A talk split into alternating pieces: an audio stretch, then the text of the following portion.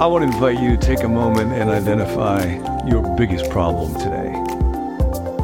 And if it feels insurmountable, Jesus has good news for you. But that good news is probably not that your problem is going away. It's probably something much deeper and much better. And I'm going to get into that because um, Jesus is particularly close to people that have problems. Now, if you don't have problems, Jesus wants to be close to you too. But in particular, his message is that good news is coming to people that the world thinks are beyond the reach of good news. And we see this when we look at the crowd that he's teaching to on the Sermon on the Mount. You actually have to back up a couple verses. The Sermon on the Mount, as you may know, begins in chapter 5. But at the end of chapter 4, we're told this about the people that will gather to hear it. And of course, in the uh, New Testament, it was originally written, there were not divisions into chapters and verses. That came many centuries later. So this all flows together. Jesus went throughout Galilee, teaching in their synagogues, proclaiming the good news of the kingdom. You can now live in the presence and power and care of God, healing every disease and sickness among the people. News about him spread all over Syria, and people brought to him all who were rich and successful, people with high status and lucrative jobs, and thick hair, and thin bodies. And when Jesus saw the crowds, he went up and sat on the mountainside. His disciples came to him, and he began to teach them. And he said, Blessed are the educated, for they will be employable. Blessed are the beautiful, for their lives will be enjoyable. Blessed are the rich, for their assets are uncountable. Blessed are the clever, for their problems are surmountable. Blessed are you when people shall praise you and be amazed by you and be deeply impressed by you, and speak well of you. Rejoice and be glad, for in the same way they spoke well of the prophets that came before you. Is that what Jesus taught? No. Matthew says a real different group was brought before him. News about him spread all over Syria, and people brought to him all who were ill with various diseases. Now you have to picture the people that are in the crowd that Jesus is going to call blessed. Those suffering severe pain, I know what it's like to be with somebody who is in very severe pain, either physically or emotionally, and it is devastating. The demon possessed. Those having seizures, very interesting. In the Greek language in which this was written, it talks about people literally who are moonstruck. In the ancient world, they often associated uh, the moon with emotional problems. We still talk about uh, lunatics probably at least partially because it's at three o'clock in the morning in the dark in the night when the moon reigns, when the demons come, and uh, anxiety afflicts us. And I know that very well. My friend Neil Ward wrote a book years ago called Contentment, and he says one of the signs of an authentic person is they sleep well, they sleep deeply. And I am not one of those people. I wish that I was. I'm trying to grow towards it. I think that probably reflects my challenges around just being authentic, but I know what it is to be awake in the hours of the moon. I'm one of these people. The paralyzed. And Jesus healed them. Large crowds from Galilee, the Decapolis, Jerusalem, Judea, and the region across the Jordan followed him. Now, when Jesus saw the crowds, these are the people that he sees. He goes up on the mountain, sits down. Why does he go up on the mountain? Well, in the ancient world, mountains were associated with challenges, insurmountable problems. Um, we'll talk about. I just don't think I can get over that hill. Psalm 121. I lift up my eyes to the hills. Now, those are problems. Where's my help going to come from? But mountains weren't just a picture of problems. They, because they reached up towards the heaven in the ancient world, commonly the mountains were thought of as the place where the gods lived. They were places of transcendence. The mountain was where heaven and earth come together. And so we see this throughout scripture. Mount Zion, where the temple is, is called the mountain of God. Or Elijah on Mount Carmel experiences God in such a deep way. Abraham meets God on Mount Moriah. Especially when Jesus goes up on the mountain to teach. Anybody who is reading Matthew would think about Moses, who goes up on Mount Sinai and meets with God and is told about God making a covenant with his people and then gives a description of what it means to be a good person, the Ten Commandments, and so that would change the world. And now Jesus on the mountain is doing this. your problems are not the most insurmountable things in the world. And Jesus begins doing this by teaching about who is blessed, and it's not who we think. Blessed are the poor in spirit, he says, for theirs is the kingdom of heaven. And now I want to tell you a few words from Dallas Willard in his book of Divine Conspiracy about the Beatitudes. The Beatitudes, he says, serve to clarify Jesus' fundamental message. And this is it the free availability of God's rule and God's righteousness, God's goodness to all of humanity through reliance upon Jesus himself, the person now loose in the world among us. And the Beatitudes do this by simply taking those who, from the human point of view, you know, the people that were just described in Matthew chapter 4, they're the ones Jesus is looking at in the crowd, the fellowship of the withered hand, people like me who can't sleep through the night, maybe people like you whose problems appear to be insurmountable. Those who are regarded as the most helpless, the most beyond all possibility of God's blessing or even interest, and exhibiting them as enjoying God's touch and abundant provision from the heavens.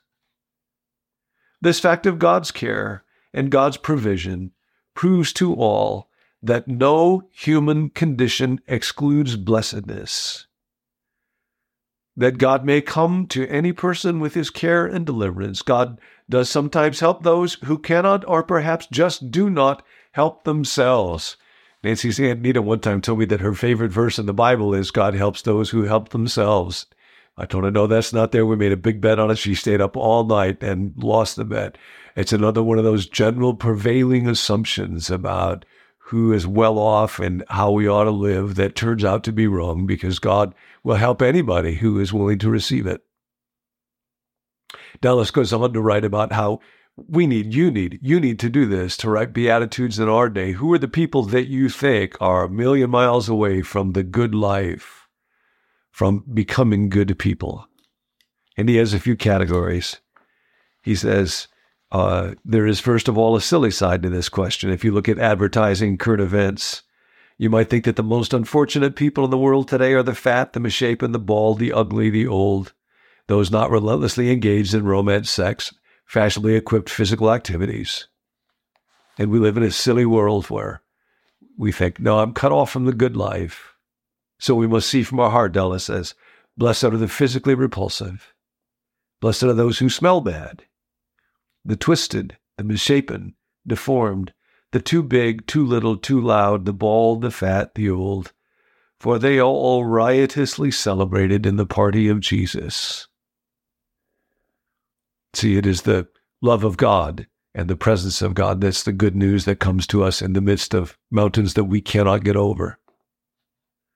And then there's the more seriously crushed ones, Dallas writes the flunkouts and the dropouts and the burnouts, the broken, the broken, the drug heads and the divorced, HIV positive, herpes ridden, brain damaged, incurably ill, pregnant, the barren, the pregnant too many times or at the wrong time, the overemployed, the underemployed, the unemployed, the unemployable, the swindled, the shoved aside, the parents with children living on the street, children with parents not dying in the rest home, the lonely, the incompetent, the stupid, the emotionally starved or emotionally dead, and on and on and on. Is it true that earth has no sorrow that heaven cannot heal? It is true. It is true. And that even the moral disasters, they will be received by God as they come to rely on Jesus and count on Him. To the worshiper of Satan, to those who rob the aged and weak, to the cheat and the liar and the bloodsucker and the vengeful, blessed, blessed, blessed as they flee into the arms of the kingdom among us. I know years ago from a trans woman who attended uh, Menlo, where I was serving at the time, about 15 years ago now. And she said the first couple times that she came to church, it was just so frightening to her to come into a church that she could barely come and barely hear anything. But then the third time when she came, uh, the sermon that was being preached was precisely on Matthew 5. And what she heard was, Blessed are people like me, for they are riotously celebrated in the kingdom of God. So now, this is the word for you today. Ultimately, it is not your problem that is the most insurmountable force in this world. all through his life, mountains were central to the ministry of Jesus. You might remember it was on a mountain where he experienced this great temptation, and the evil one said, Look, I, will show you all the kingdoms of the world. You can be king of the hill. Peter Bruegel, a Flemish painter, painted a painting, uh, children's games in about 1560. And there's 80 some games on it. He, he used to paint peasants, the kind of people that Jesus described in the Beatitudes that artists didn't use to paint much because they were thought not to matter much. But to Bruegel, God considered them as important as anybody else and children's games as important as adult activities. And one of the little children's games that he has is the game King of the Hill. They played it way back then.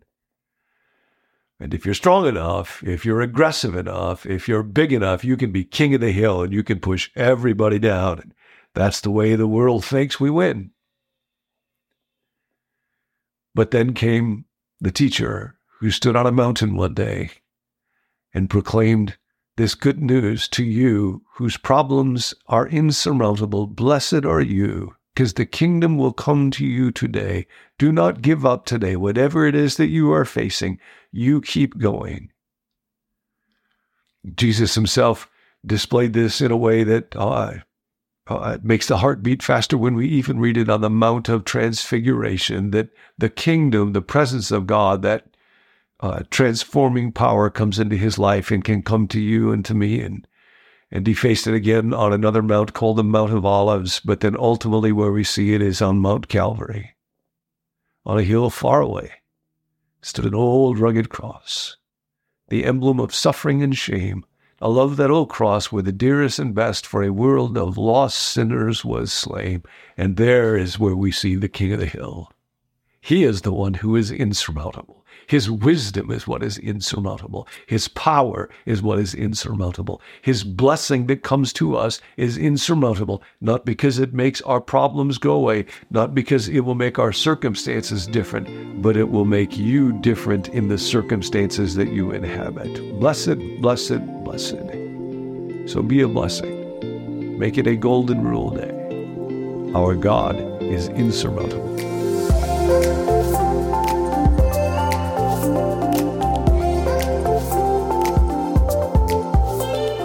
You've been listening to Become New with John Ortberg, where you can receive 10 minutes of daily teaching about the person you're becoming. If you like what you're hearing, you can head on over to our website, becomenew.com, where John has over 700 10 minute teachings on the person you're becoming, cataloged in 20 different series covering a range of topics you might be interested in. If you'd like to receive the emails that go along with each episode that include extra resources and discussion questions, you can let us know at becomenew.com slash subscribe. Lastly, if you have a prayer request, there's a team of us who meet each weekday to pray for listeners just like yourself. You can send your specific request to us at the number 855 888 0444. We're glad you're here, and we'll catch you next time.